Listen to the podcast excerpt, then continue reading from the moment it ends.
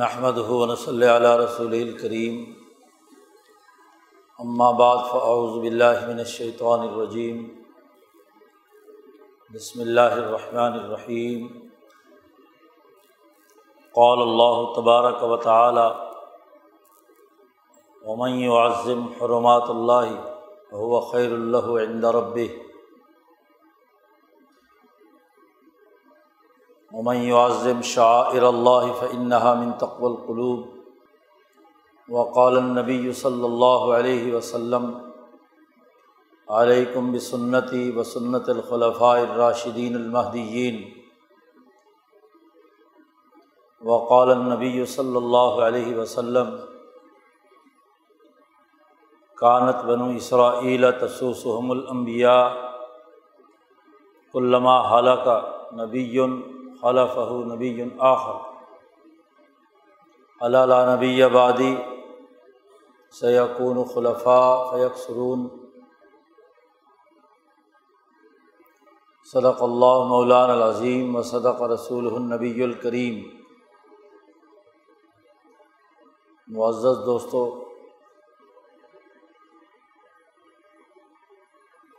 اللہ پاک نے انسانیت کی ترقی کے لیے اس کی دنیا اور آخرت میں کامیابی کے لیے جو نظام اسلام جاری فرمایا ہے، اس کی خوبی یہ ہے کہ ہر مسلمان کو ہر ایک مرحلے پر بنیادی اثاثی رہنمائی اس نظام میں دے دی گئی۔ انسانی زندگی کے جتنے ممکنہ پہلو تھے ہر ایک پہلو کے حوالے سے بڑی وضاحت کے ساتھ ایک ٹھوس اور مستحکم نظریہ اور فکر اور پھر اس فکر پر ایک مضبوط، طاقتور عملی نظام انسانیت کے سامنے رکھا ہے۔ یہی دین اسلام کے نظام کی بنیادی خصوصیت اس کی یہ خصوصیت بھی ہے کہ اس فکر و عمل کے خلاف جتنے بھی وقتی جھکڑ چلیں، وقتی طور پر پریشانیاں اور مشکلات آئیں، چیلنجز سامنے آئیں، ان تمام کا مقابلہ کرنے اور اس میں سے صاف شفاف طریقے سے انسانیت کے لیے آگے بڑھنے کا راستہ بنانے کا عمل وہ ہمیشہ سے رہا ہے۔ یہ دین متین جو تمام ادیان میں آخری دین ہے۔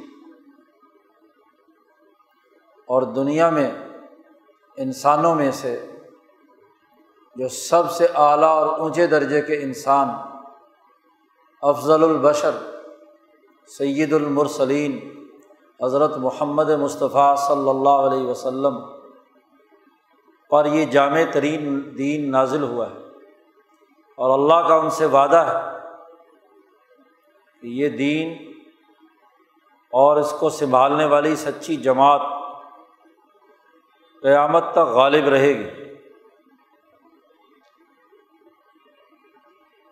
مشکلات آئیں گی، مسائل آئیں گے۔ لیکن ان تمام چیلنجز سے نبٹتے ہوئے دین اسلام اپنی تمام تر قوت کے ساتھ محفوظ رہے گا۔ اس کے جو مقاصد و اہداف ہیں، وہ باقی رہیں گے۔ ان مقاصد و اہداف کے راستے میں مشکلات کے باوجود ایسی صورت حال پیدا نہیں ہوگی کہ وہ ان چیزوں سے نمٹ نہ سکے۔ یہی وجہ ہے کہ باقی جتنے بھی ادیان ہیں، مذاہب ہیں، وہ سو، دو سو، تین سو سال کے بعد مسق ہو گئے۔ اپنی اصل حقیقت سے کوسوں دور چلے گا ہاں، خواب و ابراہیم علیہ السلام کی جد وجہد اور کوشش ہو۔ ہاں، خواب و موسا علیہ السلام کا لایا ہوا دین، جسے یہودیت کہا جاتا ہے، وہ ہو۔ یوسف علیہ السلام کا انقلاب ہو۔ یا حضرت داود اور سلیمان علیہ السلام کی حکمرانی اور ان کا قائم کردہ نظام ہو۔ حضرت عیسیٰ علیہ السلام کی جد وجہد اور کوشش ہو۔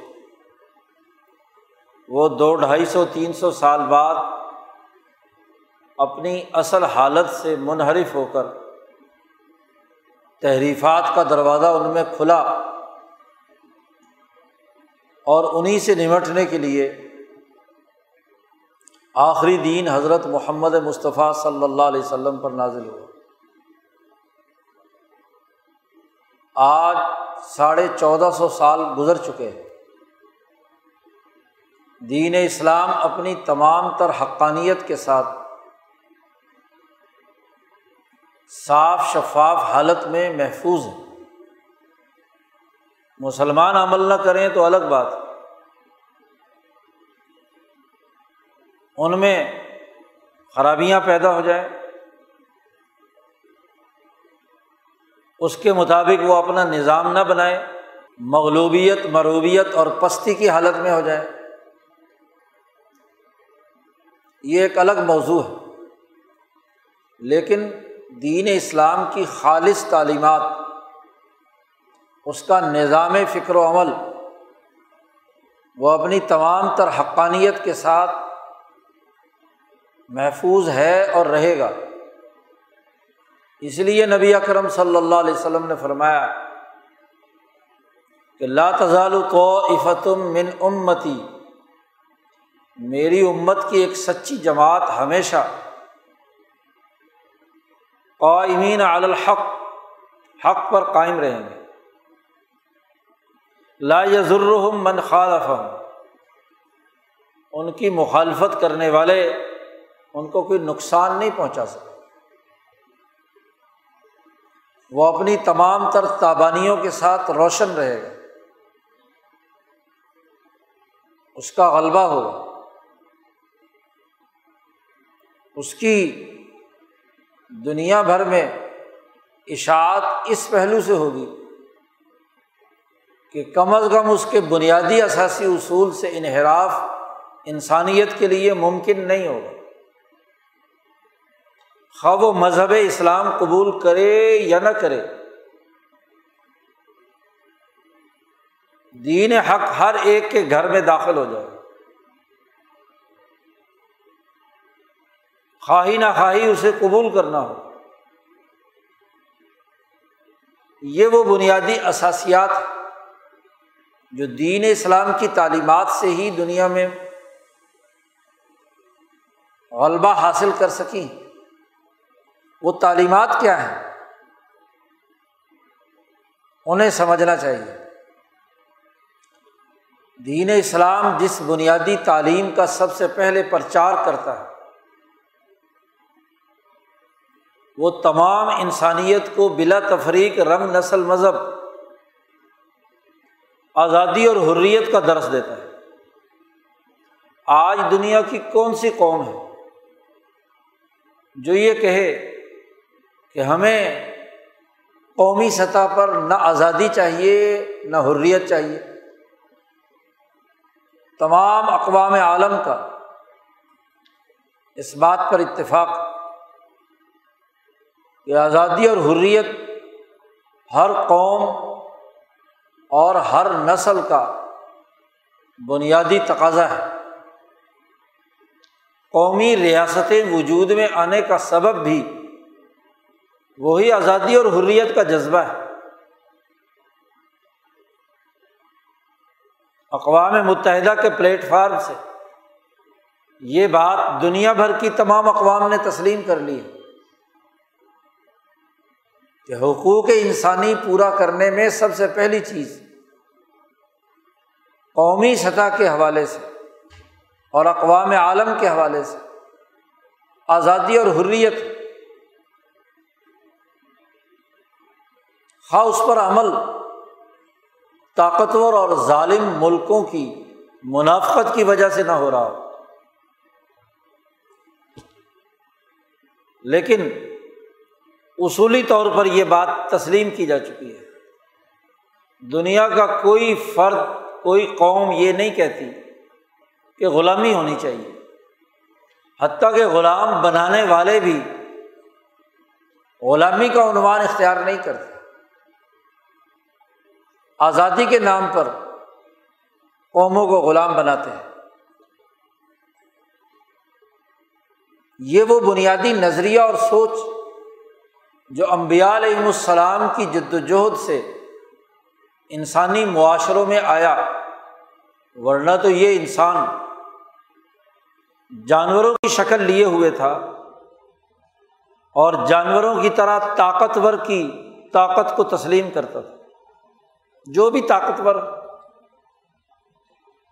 جیسے شیر جنگل کا بادشاہ ہے، لیکن یہ انسان اپنے آپ کو حیوان سمجھتے ہوئے طاقتور کے سامنے جھک جاتا تھا۔ طاقتور کو سلام کرتا تھا۔ ذرا پوری انسانی تاریخ کا مطالعہ کیجیے ہر دور میں امبیا علیہم السلام نے آزادی اور حریت کا جذبہ بیدار کیا۔ نظریہ توحید ہی اس کی بنیادی آزادی اور حریت کے نظریے پر دلالت کرتا ہے۔ جب تمام کی الوحیت اور ملوکیت کا انکار کر دیا، لا الہ اور اللہ کہہ کر اللہ کی حکمرانی اور اس کی وحدانیت تسلیم کر لی، تو اپنے جیسے حیوان نما انسان کو یا انسان نما حیوان کو خدا کیسے بنایا جا سکتا ہے؟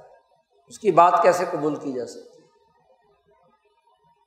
تو آزادی اور حریت کا بنیادی نظریہ اس کی حفاظت کی ہے۔ ہر دور میں جب بھی تحریف پیدا ہوئی تو سب سے پہلے اسی نظریے پر چوٹ لگائی گئی، شرک اور کفر۔ دراصل اسی آزادی اور حریت کے جذبے کو ختم کرنے کا دوسرا نام تھا۔ اللہ کا شریک ٹھہرانا۔ اور شریک ٹھہرا کر ایک معزز انسان، کسی پتھر، کسی قبر، کسی مورتی، کسی طاقت کے سامنے سجدہ ریز ہو، یہ کیسے ہو سکتا ہے؟ پہلی بنیادی چیز آزادی اور حریت۔ دنیا بھر میں اس کو بطور اصول، ضابطے، قاعدے اور دستور کے تسلیم کر لیا گیا دوسری اہم ترین بنیادی بات، جو دین اسلام نے انسانیت کے لیے، حنیفی دین نے ابراہیم علیہ السلام سے لے کر اب تک انسانیت کے سامنے رکھی کہ جب انسان اپنے جیسے انسانوں سے آزادی حاصل کر لے، تو اب انہیں خود انسانوں کے معاملات طے کرنے کے لیے کس اصول کا پابند ہونا ہے؟ تو وہ اصول دو ہی تھے، یا عدل یا ظلم۔ انسانوں کے درمیان معاملات دو افراد کے درمیان ہوں، دو فریقوں کے درمیان ہوں دو قوموں کے درمیان ہو تو اس کی اثاسیات کیا ہے عدل، انصاف، اور اس کی ضد، ظلم نا انصافی دین اسلام نے یہ اصول نبی کرم صلی اللہ علیہ وسلم نے آ کر اتنا پختہ کر دیا کہ دنیا کا کوئی بھی مفکر کوئی واعظ، کوئی سیاستدان، کوئی انسانی قوموں کا رہنما اس کا انکار نہیں کر سکتا۔ اور آج مسلمہ طور پر تسلیم کر لیا گیا اقوام عالم نے کہ عدل وہ بنیادی سوچ، نظریہ ہے جس پر قومی نظام استوار ہوگا۔ دنیا کا کون سا ملک اور قوم کون سا آئین اور دستور ہے جو یہ کہے کہ نہیں جی انسانوں کے آپس میں معاملات ظلم کی بنیاد پر طے ہونے چاہیے۔ کوئی نہیں کہتا۔ اگر کوئی کہتا ہے تو انتہائی جانور ہے۔ پس ذہنیت کا حامل اس کا انسانیت سے کیا تعلق؟ حیوانیت غالب ہے اس پر۔ کیونکہ ظلم حیوانیت کی بنیادی خصوصیت ہے۔ انسانیت کی نہیں۔ یہ بات تسلیم کر لی گئی کہ انسانی معاشرے تبھی ترقی کریں گے کہ اپنے تمام سماجی، سیاسی، معاشی معاہدات میں تمام فریق جو اس بنیادی معاہدے سے وابستہ ہیں، ان کے درمیان عدل و مساوات ہونا چاہیے۔ ظلم اور نا انصافی نہیں ہونی چاہیے۔ یہ اصول ایسا روز روشن کی طرح امام الانبیاء حضرت محمد مصطفیٰ نے واضح کر دیا کہ آج چودہ سو سال گزرنے کے باوجود بھی اس کی تابانی برقرار ہے اور دنیا کی کوئی قوم مسلم ہو یا غیر مسلم اس بنیادی اثاثی اصول سے انحراف نہیں کر سکتے۔ یہ وہ جادو ہے جو سر چڑھ بولتا ہے۔ ورنہ آپ ذرا مذاہب عالم کا مطالعہ تو کیجیے ہندو مت کا، یہودیت کا، عیسائیت کا، جہاں طبقاتی اور نسلی بنیادوں پر ایک نسل کو دوسری نسل پر ظلم کرنے کی اجازت ہے۔ مذہب کہتا ہے ہندو مذہب کہتا ہے کہ اونچی جاتی کے لوگ پس جاتی کے لوگوں پر جو چاہے مرضی ظلم ڈھائے، کوئی پوچھنے والا نہیں۔ یہودیوں کے قوانین اور ضابطوں میں اپنی یہودی نسل کو سپیریئر بنا کر، نسلی برتری کی احساس پر، باقی نسلوں کو حقیر سمجھنا۔ اس لیے کہ ہم امبیا کی اولاد ہیں۔ ہم ابراہیم کے بیٹے ہیں۔ ہم یوسف شہنشاہ حکمران کے بیٹے ہیں۔ ہم موسا جیسے الاظم پیغمبر کی اولاد ہیں۔ ہم داود اور سلیمان جیسے حکمران کی نسل سے تعلق رکھتے ہیں۔ ہم عیسیٰ علیہ السلام، عیسیٰ روح اللہ کے ماننے والے ہیں۔ عیسائی ہوں یا یہودی جو بنی اسرائیلی نسل سے تعلق رکھتے ہیں، وہ نسلی برتری کے مرض میں مبتلا ہے۔ یہودیوں نے تو دروازہ ہی بند کر دیا کہ یہودی مذہب اتنا اعلیٰ، اونچا اور بالا تر ہے کہ یہودی نسل کے علاوہ کوئی آدمی اس مذہب کو قبول بھی نہیں کر سکتا۔ وہ چونکہ سب بد نسلیں ہیں ان کی نسلیں بری ہیں، تو ان کو برا فکر چاہیے، دینا چاہیے، بس۔ ان پر ظلم کیا جا سکتا ہے، انہیں غلام بنایا جا سکتا ہے۔ ان پر اپنی سوچ اور فکر اور اپنے مفادات کے لیے تسلط حاصل کیا جا سکتا ہے۔ اب بھلا جو مذہب نسلی برتری کے مرض میں مبتلا ہو، وہ عدل و انصاف کرے گا۔ وہ یہودیت ہو یا ہندو مذہب ہو یا عیسائیت ہو ہر ایک میں یہ بنیادی کانسیپٹ موجود ہے۔ اسی لیے آپ دیکھیں گے کہ ان تینوں چاروں مذاہب کے زمانے میں جب بھی ان کا کسی علاقے پر غلبہ ہوا، تو اس نسلی برتری اور انسانیت پر ظلم کا راج پھیلا۔ اس کے مقابلے میں آپ دین اسلام دیکھیے۔ کہ اس نے جب عدل و مساوات کی بات کی، تو نسلی برتری کا کوئی تصور ان کے یہاں نہیں دین کا یہ پیغام جس کی اساس پر انسانی معاشرہ تشکیل پذیر ہونا ہے، وہ عدل و مساوات کی بنیاد پر حتیٰ کہ مسلم ہو یا غیر مسلم، ایک یہودی اور مسلمان بھی حضور کی عدالت میں آئے تو یکساں فیضیاب ہو، جو انصاف ہے اس کے مطابق فیصلہ ہے۔ قطع نظر اس بات کے کہ کس کی کون سی نسل ہے، کون سا مذہب ہے۔ اگر یہودی حق پر ہے، تو یہودی کے حق میں فیصلہ ہے۔ مسلمان نہ حق ہے تو اس کے خلاف فیصلہ نسلی برتری کا کوئی تصور نہیں۔ حتیٰ کہ خود نبی اکرم صلی اللہ علیہ وسلم نے اپنی ذات گرامی کے بارے میں بھی یہ بات فرمائی۔ اپنے وصال سے پہلے کہ لال اللہ الہود نصارہ اتخذو قبور امبیا اہم مساجدہ اللہ کی لانت ہو یہودیوں اور عیسائیوں پر کہ انہوں نے اپنے اپنے امبیا کی قبروں کو سجدہ گاہ بنا لیا۔ حضور صلی اللہ علیہ وسلم نے مسلمانوں کو مخاطب کر کے کہا کہ میری قبر کو سجدہ کا مت بنانا عدل و انصاف کا دامن ہاتھ سے نہ جانے دینا۔ ایک عورت چوری کرتی ہے، فاطمہ نامی، اور اس کی سفارش کی جاتی ہے کہ جی یہ بڑے طبقے کی ہے، یہاں کے اشراف میں سے ہے۔ تو اس نے جس کسی کو چوری ووری کی ہے، وہ تو پست ہے، ان کی تو چوری ویسے جائز ہے۔ چلو جی اس کا ہاتھ کاٹنے والا معاملہ چھوڑ دیا جائے۔ تو نبی اکرم صلی اللہ علیہ وسلم نے کیا فرمایا؟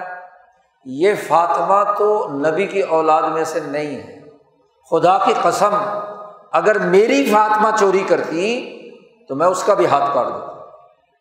فاطمہ بنت محمد اگر اس سے یہ حرکت سرزد ہوتی تو میں اس کا ہاتھ کاٹ دوں۔ نسلی برتری کا پورا تصور کاٹ کر رکھ دیا۔ اپنی بیٹی کا، فاطمہ۔ جن کے بارے میں یہ تصور بھی ممکن نہیں کہ وہ نبی کی اولاد ہے اور انہوں نے کوئی ایسا کوئی معاملہ ہو سکتا ہے، لیکن بطور فرض اور امکان کے نبی اکرم صلی اللہ علیہ وسلم نے یہ بات فرمائی۔ معاملہ عدل کا ہوگا۔ بڑے چھوٹے کی بات نہیں۔ عدل کی بنیاد پر فیصلہ ہوگا۔ یہ وہ بنیادی سوچ، ایسا نمونہ اور ایسا معیار کسی نے قائم نہیں کیا۔ علی المرتضیٰ رضی اللہ تعالیٰ عنہ امیر المومنین ہے، حاکم وقت ہیں۔ قاضی شرح کو حضرت علی رضی اللہ تعالیٰ عنہ نے قاضی بنایا ہے۔ حکمران ہی نامزد کرتا ہے نا کہ جی فلاں آدمی جج ہونا چاہیے۔ جج بن گئے۔ عدالت لگی ہوئی ہے۔ ایک یہودی حضرت علی رضی اللہ تعالیٰ عنہ کی زرا راستے میں سفر کے دوران کہیں گر گئی، یہودی کے قبضے میں چلی گئی۔ تو حضرت علی رضی اللہ تعالیٰ عنہ نے یہودی کے پاس دیکھی تو پہچان لی کہ یہ میری زرا ہے۔ اسے کہا بھی یہ میری زرا ہے۔ اس نے کہا نہیں جی آپ کی تو نہیں ہے۔ دعویٰ دائر کرتا ہے حکمران۔ اور حکمران بھی کون ہے؟ مولا علی۔ حضور اقدس صلی اللہ علیہ وسلم کا داماد، چچا زاد بھائی، فاطمہ بنت محمد رضی اللہ تعالی عنہ کا خامن۔ حسن و حسین کا والد عدالت میں مقدمہ دائر کرتے ہیں قاضی کے سامنے کہ یہ یہودی کے پاس میری زیرہ ہے، مجھے لے کر دی جائے۔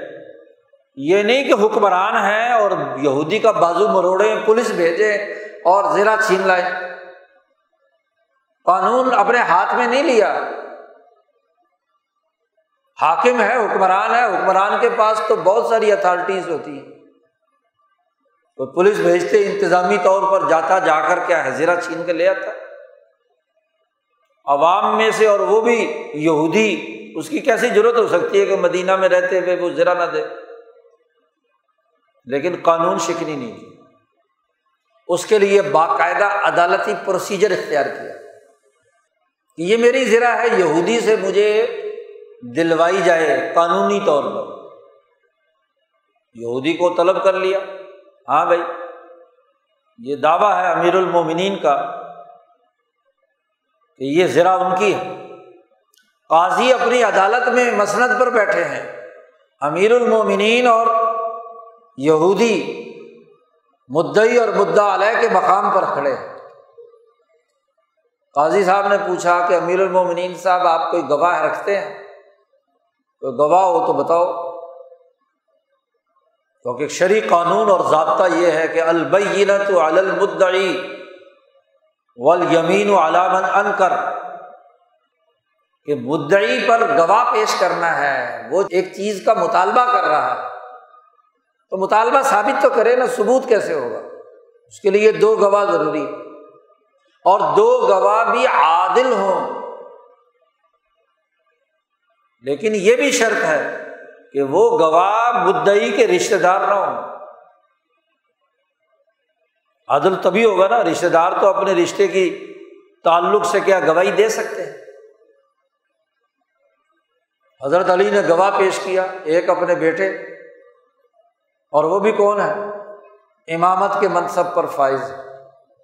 اور ایک اپنا غلام۔ دونوں سچے، نیک، عادل۔ بات کے نقل کرنے میں بالکل سچے۔ دونوں نے گواہی دی۔ تو قاضی صاحب نے کہا کہ جناب امیر المومنین، ایک آپ کا بیٹا ہے اور ایک آپ کا غلام ہے، ان کی گواہی معتبر نہیں۔ ہے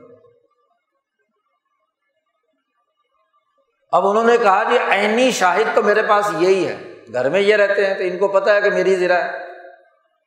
باہر کے بندوں کو کیا پتا کہ میری زرا ہے۔ انہوں نے کہا جی گواہ لائیں غیر جانبدار۔ ان دونوں کی گواہی ریجیکٹ۔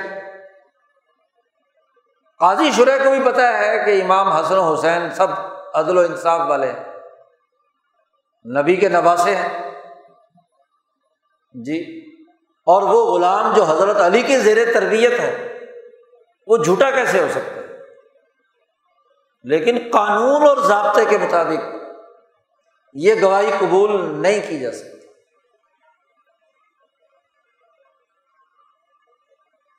اب آپ دیکھیے کہ جس کے ذریعے سے کوئی کسی قسم کا فرقہ بن سکتا تھا، کوئی نسلی تفوق کا، اس کی جڑ خود حضرت علی رضی اللہ تعالیٰ نے کاٹ دی۔ قاضی شرح نے فیصلہ کیا کہ ذرا آپ کو نہیں دی جا سکتی، یہ یہودی کی یہودی سے پوچھا، اس نے کہا، میری ہے۔ ٹھیک ہے جی۔ اب یہودی دیکھتا ہے کہ دیکھو، امیر المومنین تھے، انتظامی اختیارات ان کے پاس تھے، یہ ویسے مجھ سے چھین سکتے تھے۔ انہوں نے اس کے باوجود عدالتی راستہ اختیار کیا اور گواہی بھی سچے لوگوں کی دی۔ لیکن قانونی نقطۂ نظر سے یہ بات قابل قبول نہیں ہے۔ اس لیے فیصلہ میرے حق میں ہو گیا، لیکن بات تو سچی یہی ہے کہ زیرا تو کس کی ہے؟ امیر المومنین ہی کی ہے، گر گئی تھی، میں نے اٹھا لی۔ تو اس انصاف سے وہ یہودی متاثر ہوتا ہے ذرا واپس کرتا ہے، اور اس دین کو قبول کرنے کی دعوت کا راستہ کھلتا ہے کہ جو ایسے عدل و انصاف کا ماحول پیدا کرتا ہے۔ جی۔ نسلی بالا تری کا کوئی تصور نہیں ہے اسلام میں۔ جماعت کا عمل ہے اجتماعی عمل۔ ہے اور جماعت کا وہ اجتماعی عمل عدل کے اصول پر ہوگا۔ کوئی بھی کیوں نہ ہو۔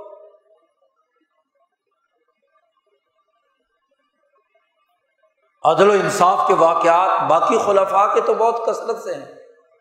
حضرت ابو بکر صدیق کے، حضرت عمر فاروق کے، حضرت عثمان کے، بعد میں آنے والے بہت سے خلفاء کے۔ تو یہ اصول متعارف کرایا، عدل و انصاف قربانی بھی دینی پڑی تو دی۔ آج یہ اصول دنیا بھر میں تسلیم ہو گیا۔ تسلیم شدہ اصولوں میں سے۔ کوئی دنیا کی طاقت یہ نہیں کہتی کہ جی ہم ظلم کرنے کے لیے آئے۔ نام تو عدل ہی کا لیں گے۔ خواہ منافقت، فساد اور دوسرے چور راستے اس میں سے نکالے۔ تیسری بڑی بنیادی اصول، جو دین اسلام کی بنیادی خصوصیت، وہ امن و امان کو یقینی بنانا ہے۔ ایسا سیاسی مستحکم نظام بنانا جو بلا تفریق رنگ، نسل، مذہب تمام کے لیے امن کا نمائندہ ہو۔ امن قائم کرنے کا۔ دین اسلام کی بنیادی تعلیم امن کی۔ اور دین اسلام خود لفظ اسلام میں سلامتی اور امن ہے۔ لفظ ایمان میں امانت اور امن ہے۔ امن کے بغیر ایمان نہیں، سلامتی کے بغیر اسلام نہیں۔ تو سلامتی اور امن کا بنیادی اثاثی اصول متعارف کرایا۔ آج دنیا بھر میں یہ بات مسلمہ ہے کہ ہر قوم کو ایسا اپنا نظام بنانا ضروری ہے جو اس ریاست میں بسنے والے تمام انسانوں کے لیے امن و سلامتی کا ضامن یہی نہیں، اقوام عالم میں بھی۔ اقوام کا اصول بھی اور ضابطہ بھی یہی کہ امن و امان اور سلامتی لازمی۔ آپ دیکھیے، اس کے مقابلے میں دیگر مذاہب کو بھی دیکھ لیجیے جیسے آزادی اور حریت کا کوئی تصور مسق شدہ مذاہب میں نہیں۔ ہے جیسے عدل و انصاف کے حوالے سے ان کی بنیادی مذہبی تعلیمات کے اندر ظلم داخل ہے، نسلی برتری کا مرض داخل ہے۔ ایسے ہی امن و امان ان کا مقصد نہیں ہے۔ غیر مذہب والے کو لوٹنا، اس کی توہین اور تزلیل کرنا، یہ باقی تمام مذاہب کی تعلیمات میں رہا ہے۔ آپ یہاں کے مسق شدہ ہندوستان کے مسق شدہ مذہب کو دیکھ لیجیے ویدک دھرم، ہندو مذہب، جب نسلی برتری ہے اور نسلی برتری کے تحت اونچی جاتی کے لوگ نیچے والوں پر ظلم کر سکتے ہیں، تو مظلوموں کو امن دینا یہ کہاں کی بات ہے؟ ظاہر ہے کہ عدل کے اصول کے مقابلے میں ظلم کو جب اصولی طور پر مان لیا تو بد امنی اس کا لازمی نتیجہ ہے۔ ذرا یہودیوں کی تاریخ اٹھا کر دیکھیے۔ اتنے ظالم اور بد امن تھے کہ نبی کو بھی امان نہیں دے رہے۔ زکری علیہ السلام پر تشدد کرنا چاہتے ہیں، وہ دوڑ کر کسی درخت کے کھو کے اندر چھپ جاتے ہیں۔ تو آرے سے درخت بھی کاٹ دیا زکری علیہ السلام کو بھی آرے سے چیر دیا۔ تو جہاں نبی کو امان نہیں، باقی انسانیت کو کیا امان ہوگی؟ ایسے ظالم اور شفاق کہ اس ظلم کو قبول کر لیا عیسائیوں نے، جو اس دور کے حکمرانوں اور یہودیوں نے عیسیٰ علیہ السلام کو اپنے خیال کے مطابق پھانسی دینے کا، سلیب پر چڑھانے کا انہوں نے تصور دیا تھا۔ اپنے ہی نبی کو کہتے ہیں کہ جی ہمارے امن کے لیے وہ نبی کفارا ہو گیا۔ سلیب پر چڑھ کر ہمارے سارے اگلے پچھلے گنا معاف کر دیے بد امنی مذہب میں داخل کر دی۔ تحریف پیدا کر دی۔ اصل انبیاء کی تعلیمات میں تو یہ نہیں تھا۔ انہوں نے جب عدل اور امن کی بات کی تو انہیں کی جان کے دشمن ہو گئے۔ جبکہ یہاں نبی کرم صلی اللہ علیہ وسلم کی سیرت اور خلفۂ راشدین کی سیرت کیا ہے؟ کہ امن کو ہر حال میں برقرار رکھا حتیٰ کہ مکہ مکرمہ میں ہے ظلم اور تشدد ہو رہا ہے۔ تین سال شیب ابھی طالب میں قید ہے۔ بھوک ہے، پیاس۔ لیکن امن کا دامن ہاتھ سے تھاما ہوا۔ کوئی لڑائی، بھڑائی، کوئی تشدد کا راستہ اختیار نہیں کیا۔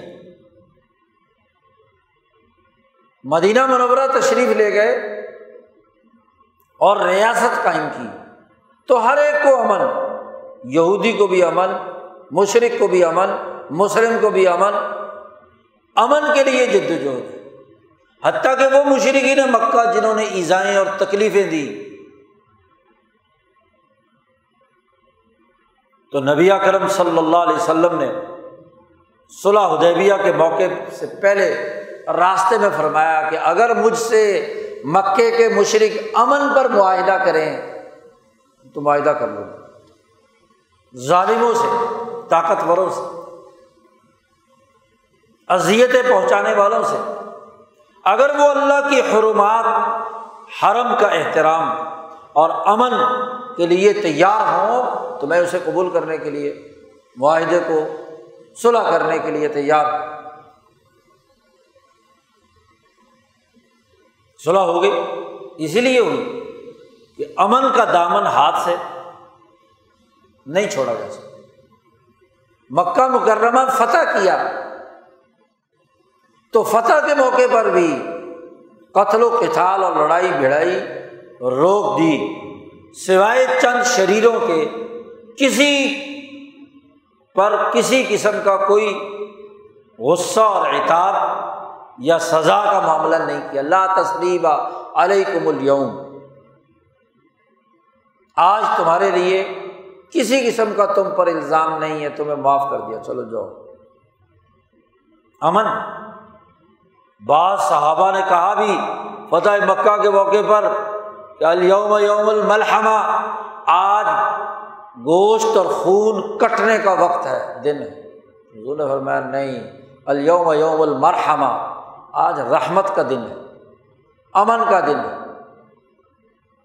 امن بنیادی چیز ہے۔ اور دین اسلام کے اسی امن کی وجہ سے انسانیت کے لیے امن و امان کا زمینی مرکز، امن و امان کا زمانی مرکز قائم کیا گیا انسان محترم ہے، انسانیت کا احترام ہے، اور انسان جو اس دنیا میں زندگی بسر کرتا ہے۔ تو اس کے لیے دو چیزیں لازمی اور ضروری ہیں ہر انسان کے لیے۔ زمان و مکان ٹائم اینڈ اسپیس انسان جب بھی ہوگا تو کسی نہ کسی اسپیس پہ ہوگا۔ بغیر کسی جگہ کے، مکان کے رہ سکتا ہے۔ نہیں۔ اور جب بھی ہوگا تو کسی نہ کسی زمانے میں ہوگا۔ زمان و مکان کے بغیر نہیں ہو سکتا۔ جب انسان محترم ہے اور انسان کا اکرام ہے ولاقد کر رمنا بنی آدم۔ ہم نے تمام بنی آدم کو معزز اور مکرم بنایا ہے۔ تو اس کے لیے زمانہ محترم اور مکان محترم بھی چاہیے کہ وہ جس جگہ اور جس زمانے میں بھی ہو، دونوں محترم ہونے چاہیے۔ اسی بات کو نبی اکرم صلی اللہ علیہ وسلم نے خطبہ حجت الوداع میں فرمایا۔ کہ آج کون سا دن ہے؟ کون سی جگہ ہے؟ اور پھر فرمایا کہ کیا یہ یوم النہر نہیں ہے؟ حرمت والے مہینوں میں سے اشور حرم میں سے یہ دن نہیں ہے، یہ مہینہ، یہ دن اور کیا یہ حرمت والی جگہوں میں سے جگہ نہیں؟ ہے ابراہیم علیہ السلام کے زمانے سے۔ من دخل کانا آمینہ اسلام کا مرکز زمین کے اعتبار سے مکت المکرمہ۔ جسے ابراہیم نے حرمت والا بنایا، عزت والا بنایا۔ اور وہ اس لیے کہ جو مسلمان بھی اسلام کی تعلیم اس مرکز امن سے حاصل کرے، وہ دنیا بھر میں امن کا نمائندہ اور امن کا سفیر ہو، نہ کہ ظلم اور نا انصافی کا نمائندہ۔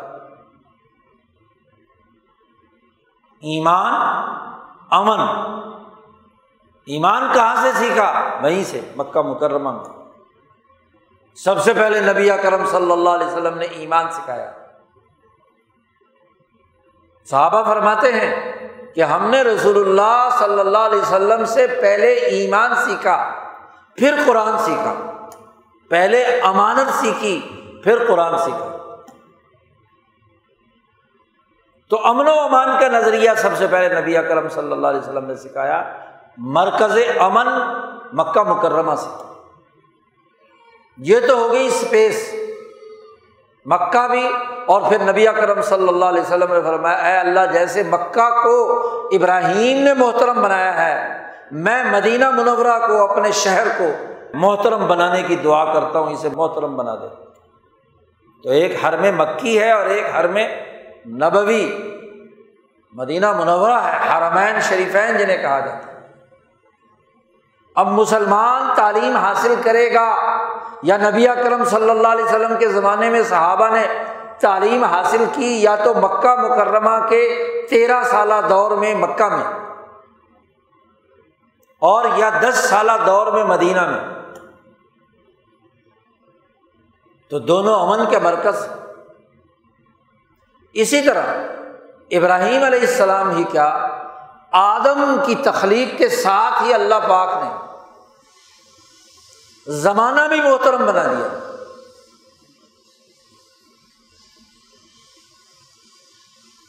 اللہ پاک نے فرمایا، ان عدت شہور عند اللہ حسنا عشر شہر یوم خلق السماوات والارض.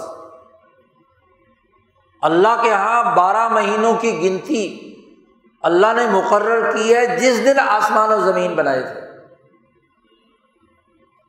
آسمان و زمین بنائے اور سورج نے اپنی گردش شروع کی۔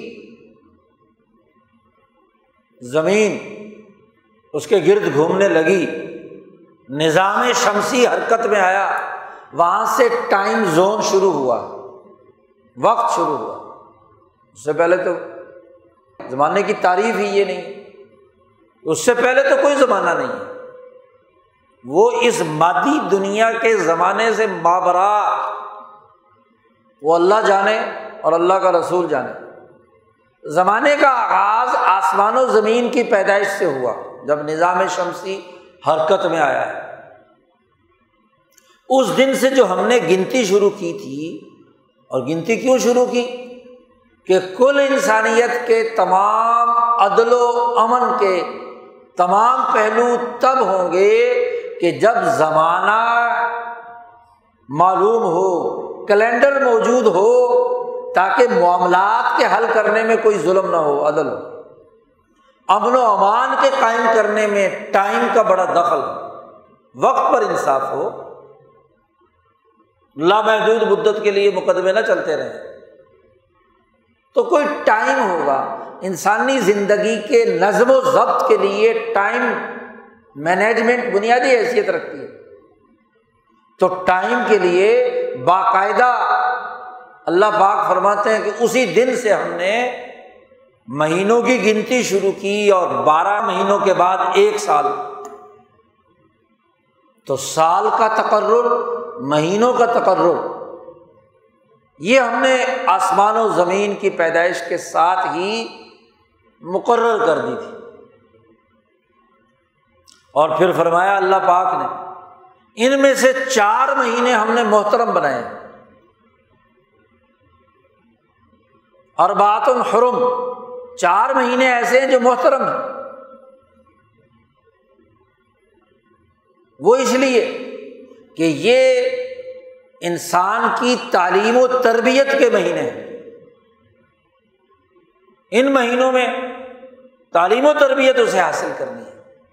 بلکہ عملاً دیکھا جائے تو ان چار مہینے سے زائد بن جاتے ہیں، سات مہینے بن جاتے ہیں۔ نبی کرم صلی اللہ علیہ وسلم نے ان چار مہینوں کی وضاحت کی۔ رجب مضر، رجب المرجب جو آج کل شابان سے پہلا مہینہ ہے۔ اور تین مہینے حضور نے فرمایا مسلسل۔ ذوالقادہ ذوالحج اور محرم الحرام۔ آپ ذرا اندازہ لگائیے، سال کا آغاز بھی حرمت والے مہینے سے، محرم سے، اور اس کا اختتام بھی دو مسلسل محترم مہینوں سے ذوالقادہ اور ذوالحج۔ اور درمیان میں بھی ایک مہینہ اسے محترم قرار دے دیا۔ اور پھر اس کے بعد تعلیم و تربیت کے لیے رمضان کا مہینہ آ گیا۔ حج کا آغاز بھی یکم شوال سے کر دیا۔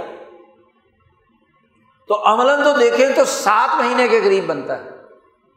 رجب سے لے کر محرم تک۔ گویا کہ سال کا اکثر حصہ قابل احترام بنا دیا۔ وقت کہ ان اوقات میں بالخصوص کوئی انسان دوسرے انسان کو نہ قتل کرے، نہ جنگ کرے، نہ لڑائی کرے، نہ جھگڑا کرے، نہ فساد مچائے۔ محترم، مہینوں کا مطلب ہی ہے اور ایسا مسلمہ اصول بنایا کہ اسماعیل علیہ السلام کی پوری اولاد میں مکے کے مشرقوں تک چار مہینے کے احترام کا بنیادی تصور موجود رہا۔ اگرچہ اپنے مفادات کے لیے مہینے آگے پیچھے کر لیتے تھے۔ جس کو اگلی آیت میں اللہ نے بیان کیا۔ ان نمن نسیو زیادت الفلقف مہینوں کا آگے پیچھے کرنا، یہ کفر میں مزید اضافہ ظلم کی نمائندگی کرتا ہے۔ کہ مطلب کا مہینہ بنا لیا، کسی مہینے میں کسی قوم پر ظلم کرنا ہے، جنگ مسلط کرنی ہے، تو کہہ دیتے تھے کہ یہ جی یہ محترم مہینہ اگرچہ پہلے ہے، لیکن ہم نے اسے سرکاری ہاں جی آڈر کے ساتھ اس کو غیر محترم بنا دیا۔ اور اگر کوئی دشمن آپ کے خلاف غالب آ رہا ہے، تو کہیں گے ڈکلیئر کر دیتے تھے کہ بھائی یہ تو مہینہ محترم ہے، ہم جنگ نہیں لڑتے۔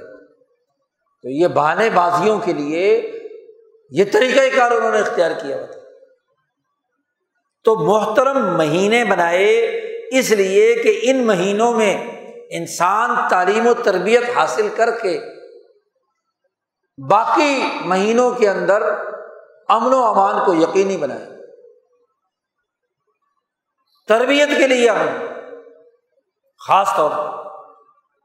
اس لیے نبی اکرم صلی اللہ علیہ وسلم نے ان مہینوں کے بارے میں کہا کہ خبردار، ان مہینوں میں تمہارے خون، تمہارے مال اور تمہاری عزتیں محترم ان مہینوں کی اہمیت بیان کرتے ہوئے کہا۔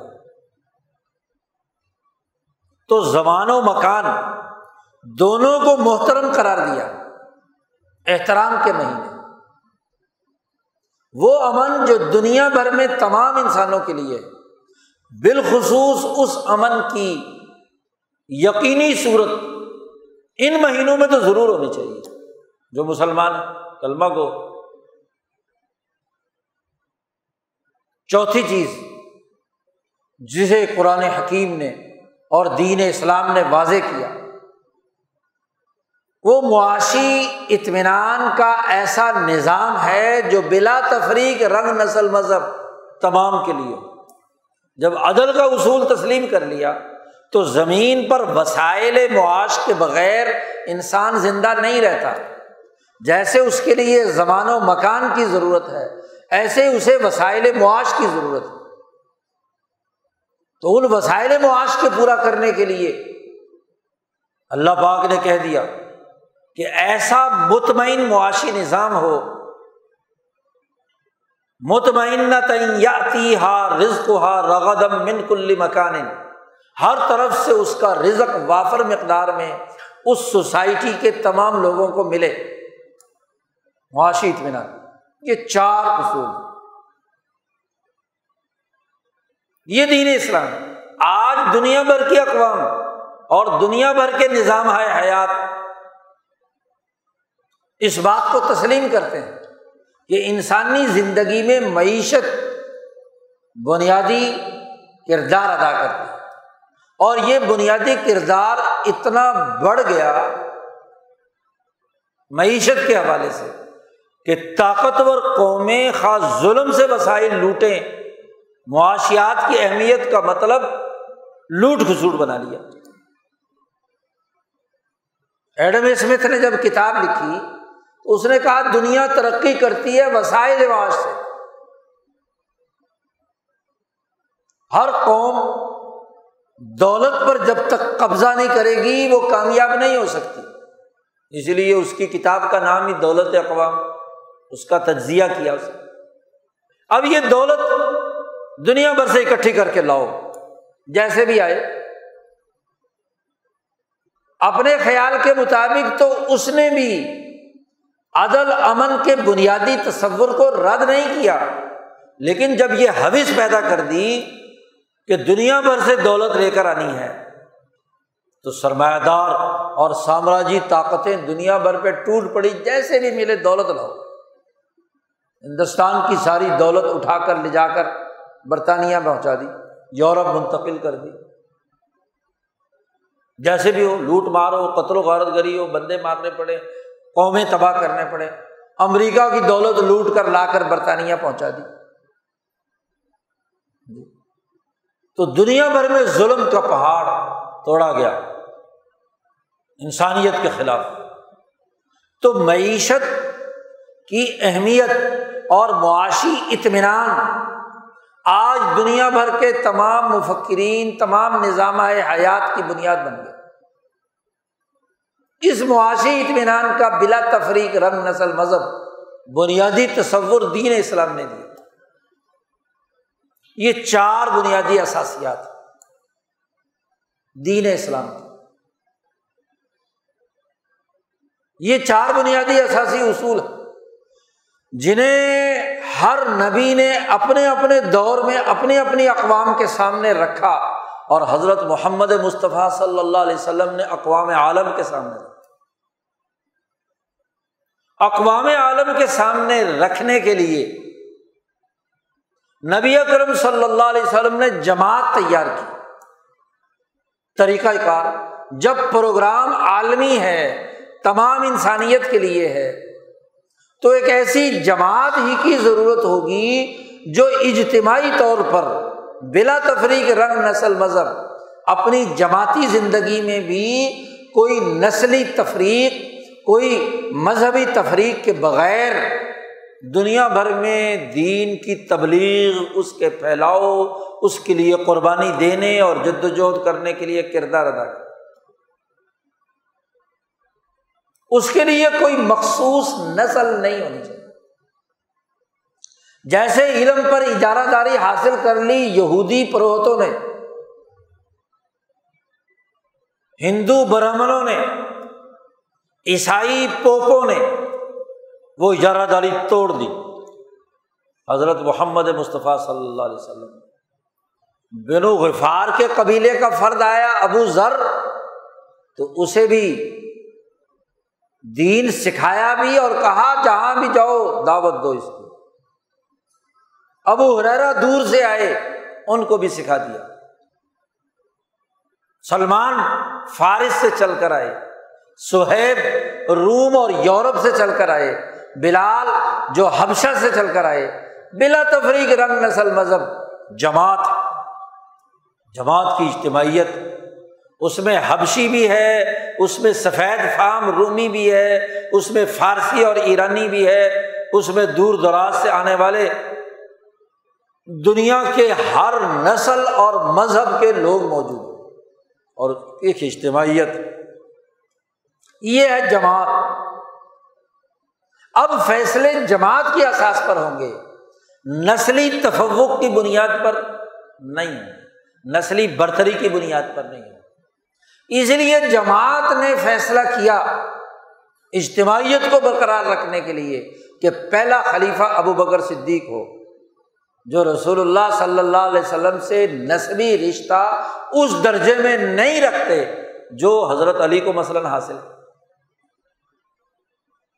جماعت نے اجتماعی طور پر فیصلہ کیا عمر فاروق، عثمان غنی کا۔ ان کے بعد جماعت نے اجتماعی فیصلہ کیا علی المرتضیٰ کا۔ امام حسن و حسین کا۔ حضرت امیر معاویہ رضی اللہ تعالیٰ عنہ جماعت کے اجتماعی فیصلے۔ اس بات کو واضح کرنے کے لیے کہ یہ چار اصول اصل ہیں، باقی باتیں ضمنی ہیں۔ صلاحیت اور استعداد کو، نسلی تفوق اور شناخت کو نہیں۔ کون کس نسل اور اولاد سے ہے اور کون کس سے؟ اس کا نہیں۔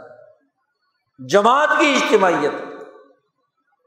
اس لیے نبی کرم صلی اللہ علیہ وسلم نے فرمایا ید اللہ علی الجماع اللہ کا ہاتھ جماعت پر ہے۔ اور جماعت کی اجتماعیت سے جو نکلا، فمن شزہ شزہ فنار جو اس اجتماعیت سے نکلا، سیدھا جہنم میں گیا۔ اپنی انفرادیت کی وجہ سے۔ اب انفرادیت یا تو نسل کی وجہ سے ہوتی ہے نسلی برتری کی وجہ سے ایک آدمی سمجھتا ہے میں بڑا منفرد ہوں، یا بال کی وجہ سے ہو سکتی ہے، دولت کی وجہ سے ہو سکتی ہے، عہدے کی وجہ سے ہو سکتی ہے۔ تو انفرادیت کی جتنی بھی شکلیں ہیں، اس کو کہا کہ اگر جماعت کی اجتماعیت کے فیصلے سے الگ اگر بات کی تو شزف فنار اس لیے جماعت اصل ہے، جماعت کی اجتماعیت۔ اور جماعت کی ذمہ داری ان چار اصولوں کو سامنے رکھ۔ اگر جماعت کی اجتماعیت ٹوٹے گی، تو ان چار میں سے کسی اصول کو توڑنے کی وجہ سے۔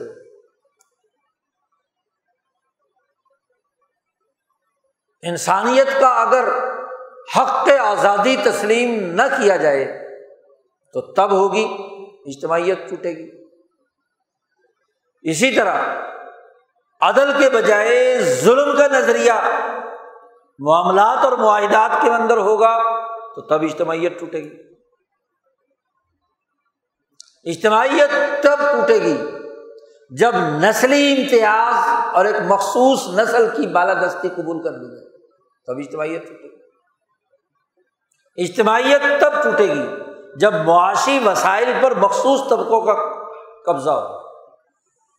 بڑا سمپل سا اصول اس میں کسی قسم کا کوئی الجھاؤ نہیں۔ ایک واضح منطق ہے لاجک ہے کہ جب اسلام کے چار اصول ہیں، جو بھی ان کی خلاف ورزی کرے۔ کوئی حکمران ہو، کوئی مذہبی فرقہ ہو، کوئی گروہ ہو، اگر انسانوں کی آزادی سلب کرے، ان کی حق کے خود ارادیت کو پامال کرے۔ تو کیا ہے؟ اجتماعیت ٹوٹ جائے گی۔ تینوں چاروں میں سے جو اصول بھی توڑے۔ اب مسلمانوں کی ذمہ داری یہ ہے کہ خود اپنی داخلی اجتماعیت کے لیے ان تین چاروں اصولوں کو اپنی پوری روح کے ساتھ قبول کریں۔ اور ان چاروں اصولوں کو دنیا بھر میں باقی انسانیت کے سامنے اس کو غالب کرنے کی جد وجہد کریں۔ اگر ان کے اپنے داخلی نظام میں ان چاروں اصولوں کی خلاف ورزی موجود ہے، تو اقوام عالم کو یہ کیا سکھائیں گے؟ اقوام عالم کے لیے کیسے خرابی پیدا کرے یہی وجہ ہے کہ جو سچی جماعت ہمیشہ سے رہی، وہ اہل سنت ول جماعت کہ جو نبی کرم صلی اللہ علیہ وسلم کی سنت اور صرف نبی کرم صلی اللہ علیہ وسلم کی سنت نہیں، سنت کے الفاظ نبی کرم صلی اللہ علیہ وسلم نے خلفۂ راشدین کے بارے میں بھی کہے علیکم بسنتی و سنت الخلفاء راشدین المحدین لازم پکڑ لو، میری سنت، میرا طریقۂ کار میرا منہج، میرا ضابطہ، میرا قائم کردہ نظام اور وسنت الخلفاء راشدین المحدین اور جو خلفۂ راشدین جو ہدایت دینے والے ہیں، ان کی سنت، ان کا طریقہ، ان کا منحج نبی اکرم صلی اللہ علیہ وسلم کی سنت کا دائرہ تو حجاز اور حجاز کے قریب قریب علاقوں کے ساتھ تھا۔ اور خلفۂ راشدین کا دائرۂ کار بین الاقوامی تھا کیسر و کس طرح کو شکست دے کر فارس کے دور دراز کے علاقوں بسرا کوفہ تک، بلکہ کابل کی فتح تک، عثمان غنی رضی اللہ تعالیٰ عنہ کے زمانے میں، اور اس سندھ اور مکران کے ساحلوں تک دین کے غلبے کا نظام بنایا، بین الاقوامی نظام بنایا۔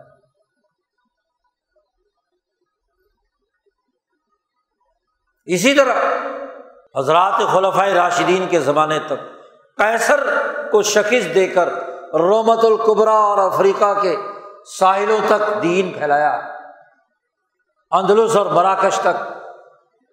کن کے زمانے میں ہوا؟ خلفۂ راشدین۔ اس لیے ایک قومی دور ہے جو سنتی میں شامل ہے۔ اور ایک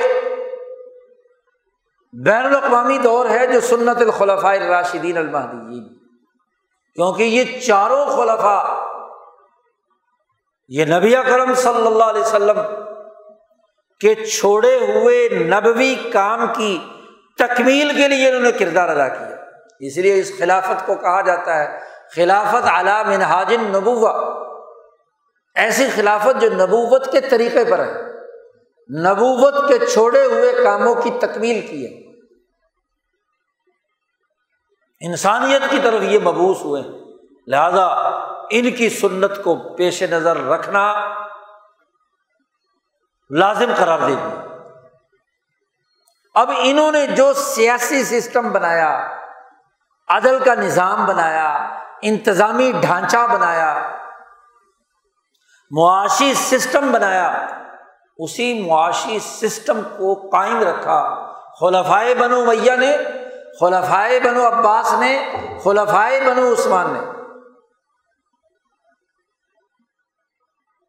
نظام تو وہی ہے۔ تعلیم و تربیت ہر ایک کی انہیں اصولوں پر ہوتی اب دین کے اس بین الاقوامی غلبے کے لیے جماعت نے کردار ادا کیا۔ جماعتی کردار۔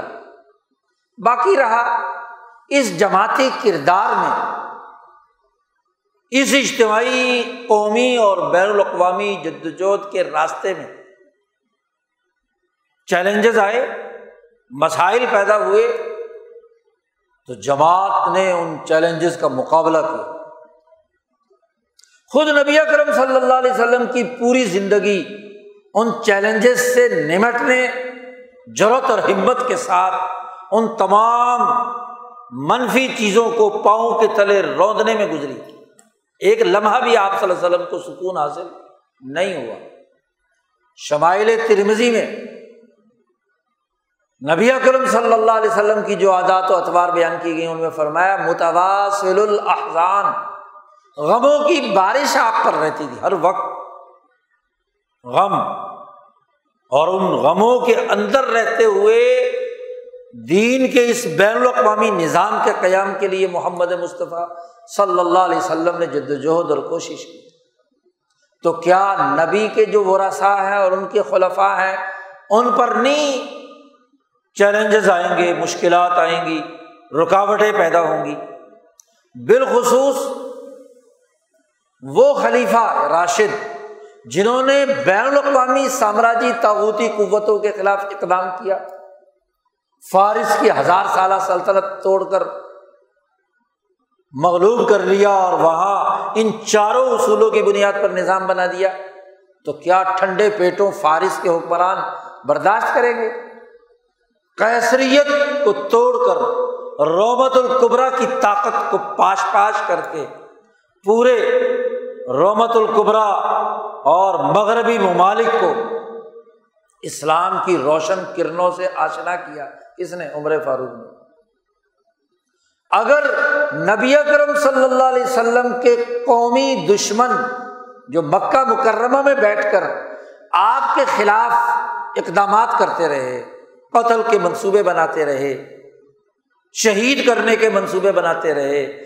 حتیٰ کہ خیبر کی یہودی عورت نے حضور صلی اللہ علیہ وسلم کو زہر کھلایا اور اسی زہر کے نتیجے میں نبی اکرم صلی اللہ علیہ وسلم کی شہادت ہوئی۔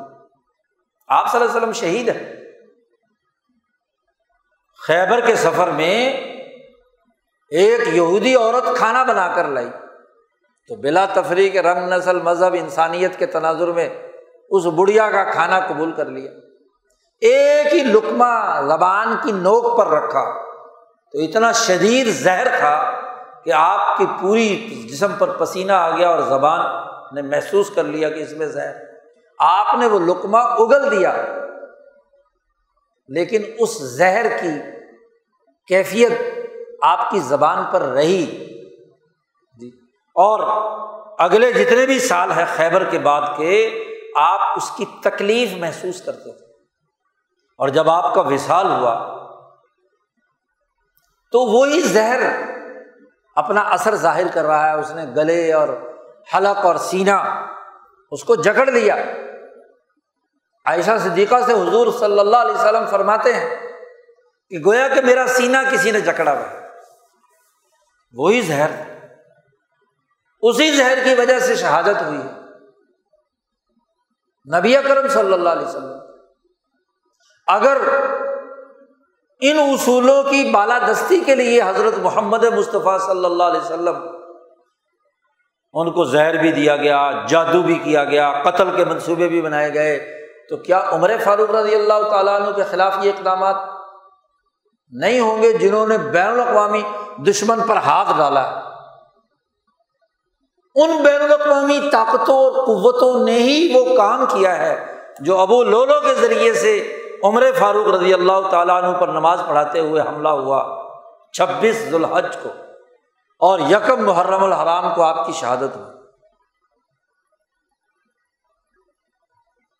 شہادت، عمر فاروق جو مدینہ میں شہادت مانگ رہے تھے، لوگ حیران تھے کہ مدینے میں رہتے ہوئے شہادت کیسے ہو گئی؟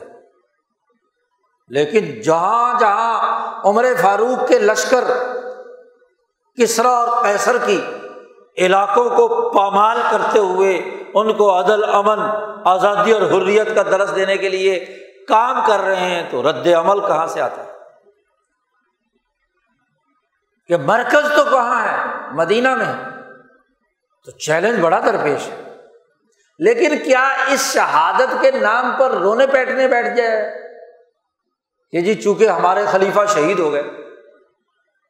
حضور صلی اللہ علیہ وسلم کے دنیا سے جانے پر تو عمر فاروق نے سب سے پہلے رونا پیٹنا ڈالا تھا۔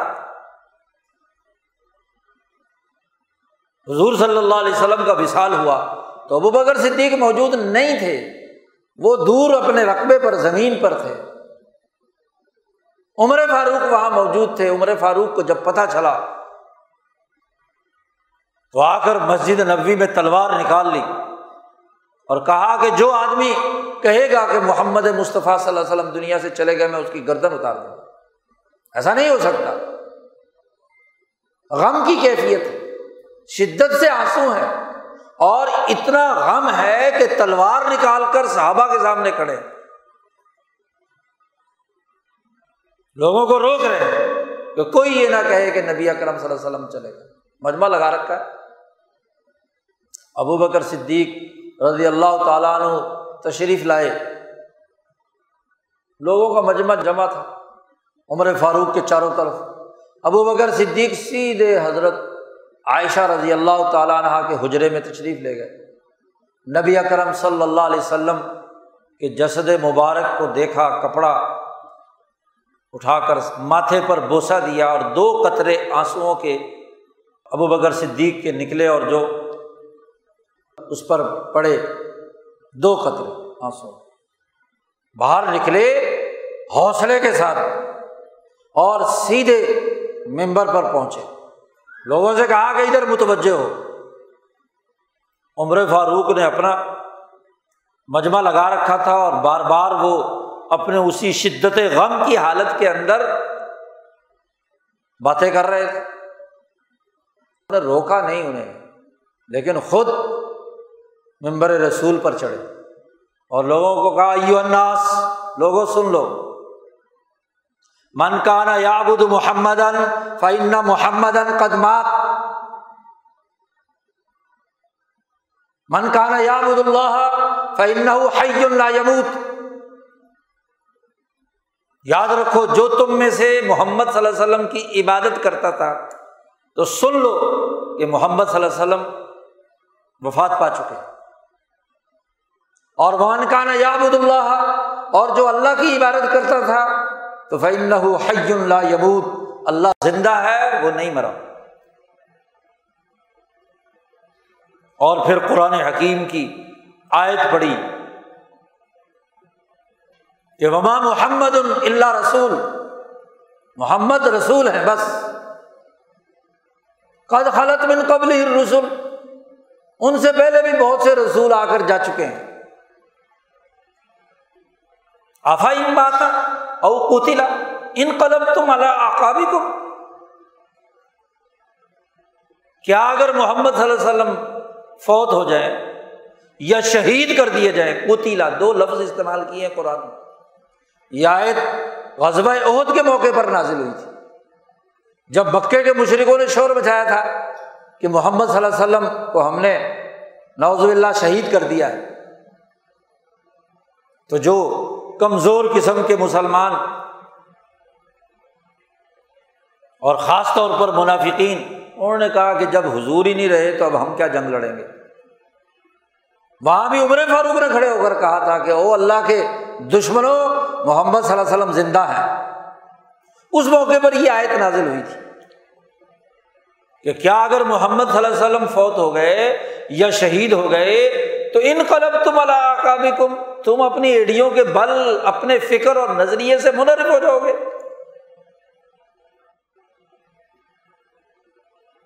اور اللہ نے وہاں دھمکی لگا دی گا میں قلب اللہ بھائی اور جو بھی اپنی ایڈیوں کے بل پیچھے پڑا تو وہ اللہ کو کوئی نقصان نہیں پہنچا سکتا، اس کے دین کو کوئی نقصان نہیں ہوگا۔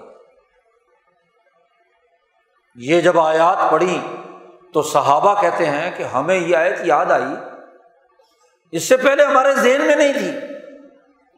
اب دیکھو، ایسے نازک موقع پر جب نبی کرم صلی اللہ علیہ وسلم کی وفات اور شہادت ہوتی ہے، حوصلے کے ساتھ ابو بکر صدیق ممبر پر چڑھ کر لوگوں کو حوصلہ دیتے کہ دیکھو، محمد صلی اللہ علیہ وسلم انسان تھے، رسول تھے، ان کا کام مکمل ہو گیا، وہ دنیا سے جڑے گئے، وفات ہو گئی۔ یا شہادت ہو گئی تو رونا پیٹنا کس بات کا؟ وہ اپنا پیغام تمہارے ذمے ڈال کر گئے تم رونے پیٹنے میں لگے رہے تو پھر کام کون کرے گا؟ عمر فاروق کو جب یہ آواز پہنچی، عمر فاروق کو ہوش آیا۔ ابو بکر صدیق کی تقریر سن کر کہ رونا پیٹنا کوئی مسئلے کا حل ہے؟ شور شرابہ مچانا مسئلے کا حل نہیں ہے۔ مسئلے کا حل یہ ہے کہ اس چیلنج کا مقابلہ تبھی ہوگا کہ جو محمد مصطفیٰ صلی اللہ علیہ وسلم نے تیئیس سالہ زندگی میں کام کیا ہے، اس کو ہم کریں گے۔ اس کی ذمہ داری ہم سنبھالیں گے۔ ہم وہ کام کریں گے۔ شور شرابے کا کیا مطلب؟ تو عمر فاروق رضی اللہ تعالیٰ عنہ سب چیزیں بھلا دیتے ہیں اور ابو بکر صدیق رضی اللہ تعالیٰ عنہ کے ساتھ مل کر مستقبل میں کیا ہونا چاہیے؟ سسٹم کیسے بنے گا؟ ان چار اصولوں کی پاسداری کے لیے کردار کیسے ادا کیا جائے گا؟ اس کی حکمت عملی پر غور و فکر شروع کر دیا۔ اور آپ صلی اللہ علیہ وسلم کی تدفین سے پہلے پورے ہوش و حواس کے ساتھ کردار ادا کیا۔ اس لیے کردار ادا کیا جماعت نے، پوری نے مل کر، ثقیفہ بنی ساجدہ میں کہ وہ چیلنج اب درپیش ہے، اسے فوری حل کرنا ہے۔ یہ جیسے گھبراہٹ، جیسے یہ خوف، جیسے یہ حالت عمر فاروق کی تھی، اس سے کہیں زیادہ حالت فاطمہ رضی اللہ تعالیٰ عنہ کی۔ ان کے تو والد گرامی تھے۔ وہ بے ہوش ہو رہی ہے ان کے اوپر طرح طرح کی کیفیات تاری ہیں۔ علی المرتض ثقیفہ بن سائدہ میں کیوں نہیں ہے کہ وہ بھی اپنی دلیری حیدر کرار ہے ان کے دماغ میں بھی عزم اور ارادہ ہے، لیکن فاطمہ کو سنبھالنا بھی ضروری ہے۔ جی۔ جو غم عمر فاروق کو ہے، مرد ہوتے ہوئے، تو عورت ہوتے ہوئے فاطمہ کے اندر تو اس کی شدت بہت زیادہ ہے۔ فاطمہ کہتی ہے شیر ہے، سبت علیہ مسائب اللہ فرماتی ہیں کہ مجھ پر اتنی مصیبتیں گری، اتنی مصیبتیں گری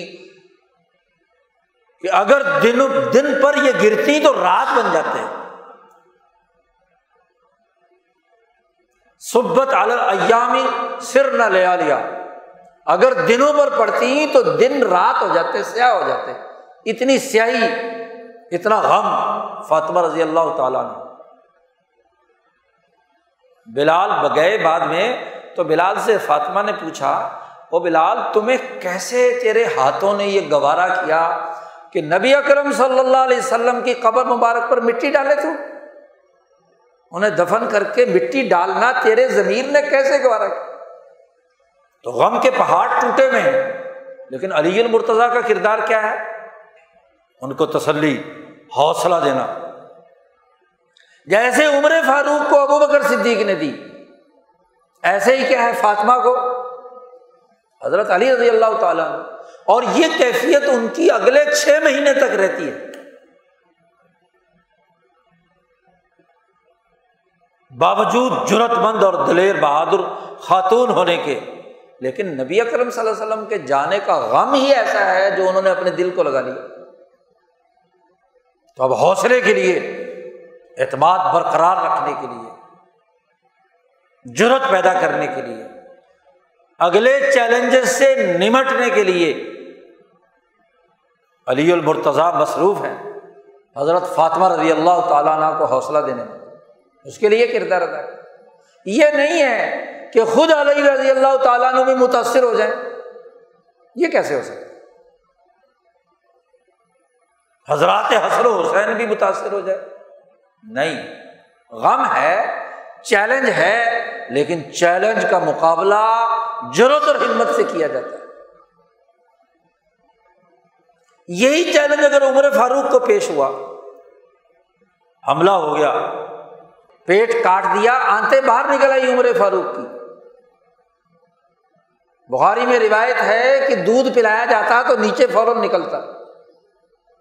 ڈائریکٹ سوراخ ہو گیا تین چار دن حوصلے کے ساتھ اقدامات کیے، بنیادی فیصلے کیے۔ اپنے مستقبل کے حوالے سے جو ان مقاصد کو پورا کرنے والی پوری ٹیم بنائی، چھ رکنی انتظامی امور جو بنیادی تھے، وہ طے کیے۔ اور جب شہید ہو گئے، تو شہادت سے، جبکہ نبی اکرم صلی اللہ علیہ وسلم نے فرمایا تھا کہ فتنوں کا آغاز ہوگا۔ عمر فاروق نے حذیفہ سے پوچھا، صاحب و سر سے کہ وہ فتنہ کیا ہے؟ تو انہوں نے کہا، آپ کا اس فتنے سے کوئی تعلق نہیں۔ عمر فاروق نے پوچھا کہ وہ اس فتنے میں فتنے میں دروازہ کھولا جائے گا یا توڑا جائے گا؟ کہا، توڑا جائے گا۔ تو ٹوٹ گیا اور وہ خود خود حذیفہ کہتے ہیں وہ دروازہ عمر فاروق تھا۔ لیکن اس کے بعد جماعت نے اپنی اجتماعیت کے ساتھ اس چیلنج کو قبول کیا، رونا پیٹا نہیں کیا۔ جی حوصلے کے ساتھ اسے قبول کیا۔ ضرورت اور ہمت کے ساتھ ایک مسئلہ درپیش ہوا۔ اب اگر یکم محرم کو رونے پیٹنے کا شور شرابہ مچایا جائے۔ کہ جی آج سے چودہ سو سال پہلے فلانی تاریخ کو عمر فاروق کی شہادت ہوئی۔ یوم شہادت بنانے کے نام پر وہاں جلسے، جلوس، جھگڑے، لڑائیاں، فتنے، فرقہ، فسادات پیدا کرنے کا عمل کیا جائے، تو یہ عمر فاروق کی بات ہے۔ وہ عمر فاروق جس نے دنیا میں آزادی اور حریت، عدل و انصاف، امن و امان اور معاشی خوشحالی کا بین الاقوامی نظام قائم کیا اور اپنے پیچھے جماعت چھوڑ کر گئے۔ بس یوم عمر فاروق بنایا جائے، یکم محرم کو پورا سال عمر فاروق کے بنائے ہوئے نظام کی خلاف ورزی کی جائے۔ بد امنی پیدا کی۔ عجیب بات ہے، محرم کے مہینے کا آغاز ہوتا ہے تو یہاں جو محترم مہینہ ہے، اس محترم مہینے میں قتل و غارت گری، لڑائی، جھگڑے، فرقہ، واریت کا بازار گرم ہو جاتا ہے۔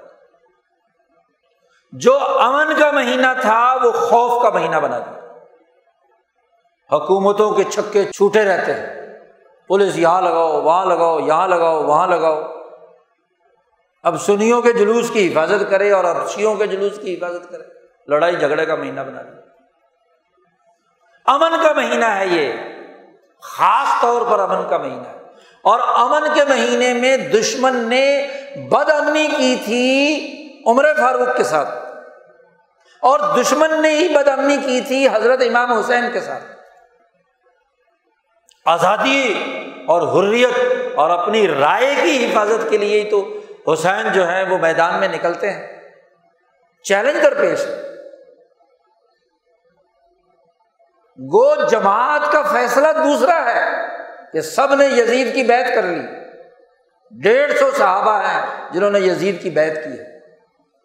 عبداللہ ابن عباس، عبداللہ ابن عمر، ان تمام کی بیت کے باوجود آزادی اور حریت کی رائے ہے۔ حسین نے کہا، میری رائے نہیں ہے۔ اپنی رائے کی حفاظت کے لیے کردار ادا کرتے یہی وہ موقع ہوتا ہے۔ جس دشمن نے وہ کام کیا عمر فاروق رضی اللہ تعالیٰ عنہ کی شہادت کا۔ وہی رد عمل، وہی دشمن تاک میں بیٹھا ہوا ہے۔ وہی دشمن میدان میں آتا ہے۔ اسی دشمنی اور شیطانت کے اثرات ہیں کہ شمر جیسے شیطانوں نے حضرت حسین رضی اللہ تعالیٰ عنہ کو شہید کیا۔ کیا اس شہادت کے بعد جماعت کی اجتماعیت کو توڑ دیا جائے؟ جب حضور صلی اللہ علیہ وسلم کی شہادت کے بعد جماعت کی اجتماعیت نہیں ٹوٹی، عمر فاروق کی شہادت کے بعد جماعت کی اجتماعیت نہیں ٹوٹی، تو حسین رضی اللہ تعالیٰ عنہ کی شہادت کے بعد جماعت کی اجتماعیت کیوں ٹوٹے؟ جماعت کی اجتماعیت کو برقرار رکھا گیا۔ حتیٰ کہ خود حسین کے بیٹے امام زین العابدین جا کر یزید کی بیت کرتے پورا خاندان بیت کرتے محمد ابن الحنفیہ حضرت علی رضی اللہ تعالیٰ عنہ کے بیٹے، حسین کے بھائی، محمد بن علی، وہ جا کر بیت وہ تو بلکہ شروع سے ہی وہاں تھے۔ اجتماعیت کو برقرار رکھا، جماعت کی اجتماعیت برقرار رکھی۔ حتیٰ کہ عبداللہ ابن زبیر رضی اللہ تعالیٰ نے جب اپنے زمانے میں خلافت کا اعلان کیا اور خلافت کے اس اعلان کے ساتھ محمد ابن الحنفیہ سے مطالبہ کیا، بلکہ امام زین العابدین کو پیغام بھیجا مدینہ منورہ میں کہ تم بن امیہ کی بیت توڑ کر میری بیت کرو تو امام زین العابدین نے کہا کہ نہیں۔ ایک خلیفہ اجتماعی طور پر جب مقرر ہو جائے تو دوسرا خلیفہ اگر خلافت کا دعوے دار ہو خلافت کا دعوے دار ہو حسین نے یاد رکھو خلافت کا دعویٰ نہیں کیا۔ آزادی رائے کی بات کی تھی۔ عبداللہ ابن زبیر نے خلافت کا اعلان کیا۔ تو نبی کرم صلی اللہ علیہ وسلم نے فرمایا کہ فقت لو کیونکہ انتشار پیدا ہوتا ہے۔ اجتماعیت ٹوٹتی ہے۔ اس اجتماعیت کو برقرار رکھا۔ تو چیلنج آتے رہتے ہیں۔ دشمن تو طاق میں ہوتا ہے کہ وہ ان اصولوں کو دنیا میں قائم کرنے والی شخصیات کو ٹارگیٹ کرے۔ اگر حضرت محمد مصطفیٰ صلی اللہ علیہ وسلم کو زہر دیا گیا، عمر فاروق کو شہید کیا گیا، حضرت حسین کو شہید کیا گیا، تو کیا اس شہادت کے نتیجے میں رونا، پیٹنا، جھگڑے ڈالنا اور افطراک اور تشیع پیدا کرنا جماعت کی اجتماعیت میں یہ درست کیسے ہو گیا؟ جماعت کی اجتماعیت اصل۔ اور بالخصوص جو اپنے آپ کو اہل سنت ول جماعت کہتے ہیں، ان پر لازمی ہے کہ باوجود اگر کوئی انفرادیت کا شکار ہوتا ہے تو وہ تو اجتماعیت کو برقرار رکھے، وہ جھگڑا کیوں پیدا کرتا ہے؟ اس کا تو کام ہی اجتماعیت کو برقرار رکھا۔ اگر کوئی انفرادی طور پر حسین رضی اللہ تعالیٰ عنہ کی شہادت پر غم مناتا ہے تو کیا ہوا؟ اس کی بنیاد پر جھگڑنا، لڑنا فتنا فساد برا فتنے کو کنٹرول کرنا جماعت کی اجتماعیت کی بنیادی ذمہ داری۔ جو کام اجتماعیت کا آزادی، حریت، عدل و انصاف، امن و امان اور معاشی اطمینان کا تھا وہ چھوڑ کر ایسے لایانی کاموں میں پڑ جائے۔ جن کا دین سے کسی قسم کا کوئی تعلق نہیں ہے۔ تمہارے سے نہیں پوچھا جائے گا کہ عمر فاروق کیوں شہید ہوئے۔ تم سے نہیں پوچھا جائے گا کہ حسین کیوں شہید ہوئے۔